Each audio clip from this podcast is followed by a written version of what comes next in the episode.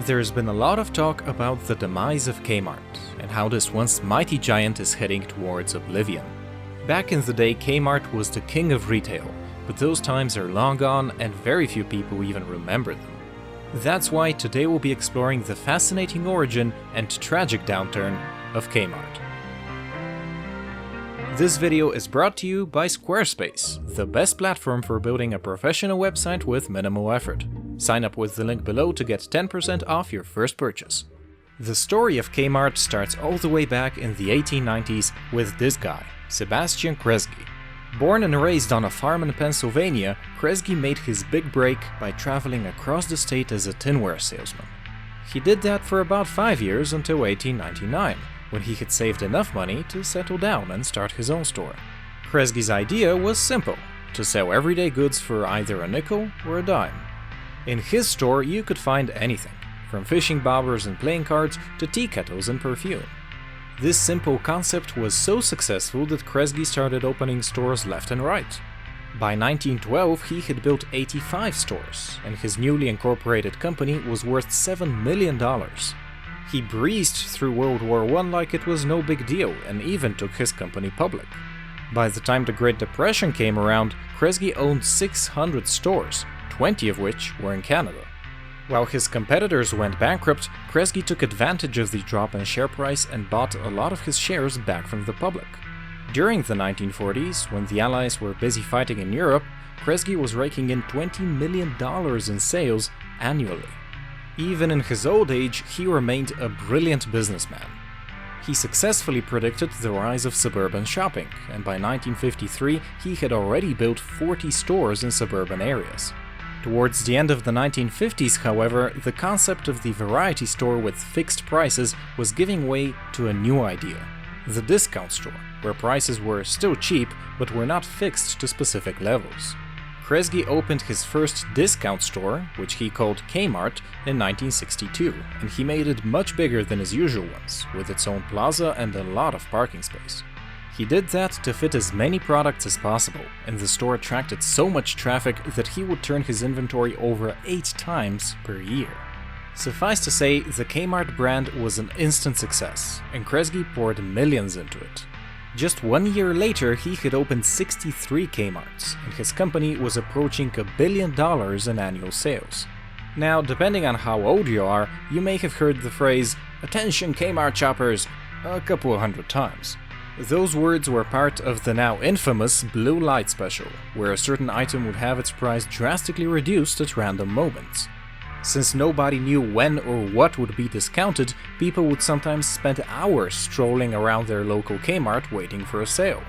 The Blue Light Special became a key part of Kmart and was used constantly up until 1991, after which it's only been seen intermittently.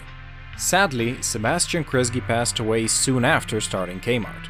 He died in 1966 with a net worth well into the billions, leaving behind a charitable foundation that is still around today.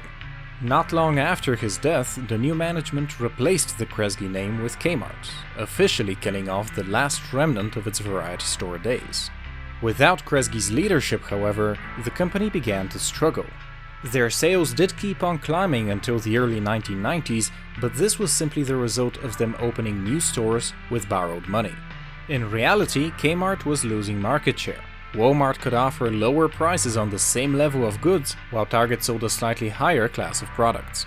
Kmart responded by buying barely related businesses like Sports Authority and OfficeMax, all the while refusing to upgrade or redesign their old, declining stores. Walmart surpassed it by sales in 1990, and Kmart's answer was to open even more stores despite rising levels of debt. At their peak in 1993, Kmart had over 370,000 employees and annual sales of $37 billion, and yet despite that, their financial situation was horrible. Just one year later, they reported a loss of almost a billion dollars, and that's when everyone started to panic. By 1995, almost all of the unrelated businesses they had purchased were sold off, and more than 200 stores were closed. Kmart made a short-lived comeback with their Big Kmart format, which essentially just widened the shopping aisles. They also partnered with Yahoo to get their own website, but if you try visiting it now, you'll see just how well that went. In 1997, Martha Stewart partnered with Kmart to sell her brand of bed sheets and shampoo, and that fooled investors initially, but it soon became clear that Kmart really was going down. They sold all of their Canadian stores in 1998, which briefly made them profitable again, but then Kmart made the colossally stupid decision of trying to undercut Walmart. The brief price war quickly devoured what little margins Kmart had left, and on January 22, 2002, Kmart filed for bankruptcy. Although not unexpected, it was still the largest retailer bankruptcy in history, and the sheer scale of it left few buyers on the table. One of them was Eddie Lampert, the chairman of Kmart who also had a large stake in Sears. Like Kmart, Sears was a struggling department store, and Eddie thought if he merged the two together, two wrongs would magically make a right. After lumping the two chains together in 2005, Eddie saved Kmart from downright oblivion, but his solution was only temporary. Every year, more and more Kmarts close, and the ones that remain open report ever declining sales. While Target and Walmart renovated and improved, Kmart remained drastically underfunded, with crumbling buildings and untrained staff that made the shopping experience exceedingly unpleasant. The brand has totally lost its identity, and yet its demise has been surprisingly silent. Eddie Lampert has made so few attempts at saving Kmart that it's fair to wonder whether he even wants to do that at all. His other chain, Sears, has also been doing terribly, and just this July his company narrowly avoided bankruptcy by promising to close even more stores. Employees have been extremely critical of him, calling him out of touch with reality, and judging by his performance, he seems like a captain that is determined to go down with his ship. When Kmart inevitably finds itself in another round of bankruptcy proceedings, who knows whether it'll just get auctioned off and forgotten, or whether someone will be brave enough to attempt reviving this fallen giant. Just looking at Kmart's website should be enough to discourage anyone from ever visiting them again. But I'll let you in on a little secret, and Eddie Lampert, if you're listening, take notes. You can make websites with amazingly professional design without throwing thousands of dollars at web design companies. In fact, you can do so for as little as $12 a month by signing up for Squarespace. With over 100 designer templates, you can easily create a website that is at least 10 times better than Kmart's. To show you just how simple it is, I'm giving you a 2-week free trial and 10% off your first order if you sign up with the link below.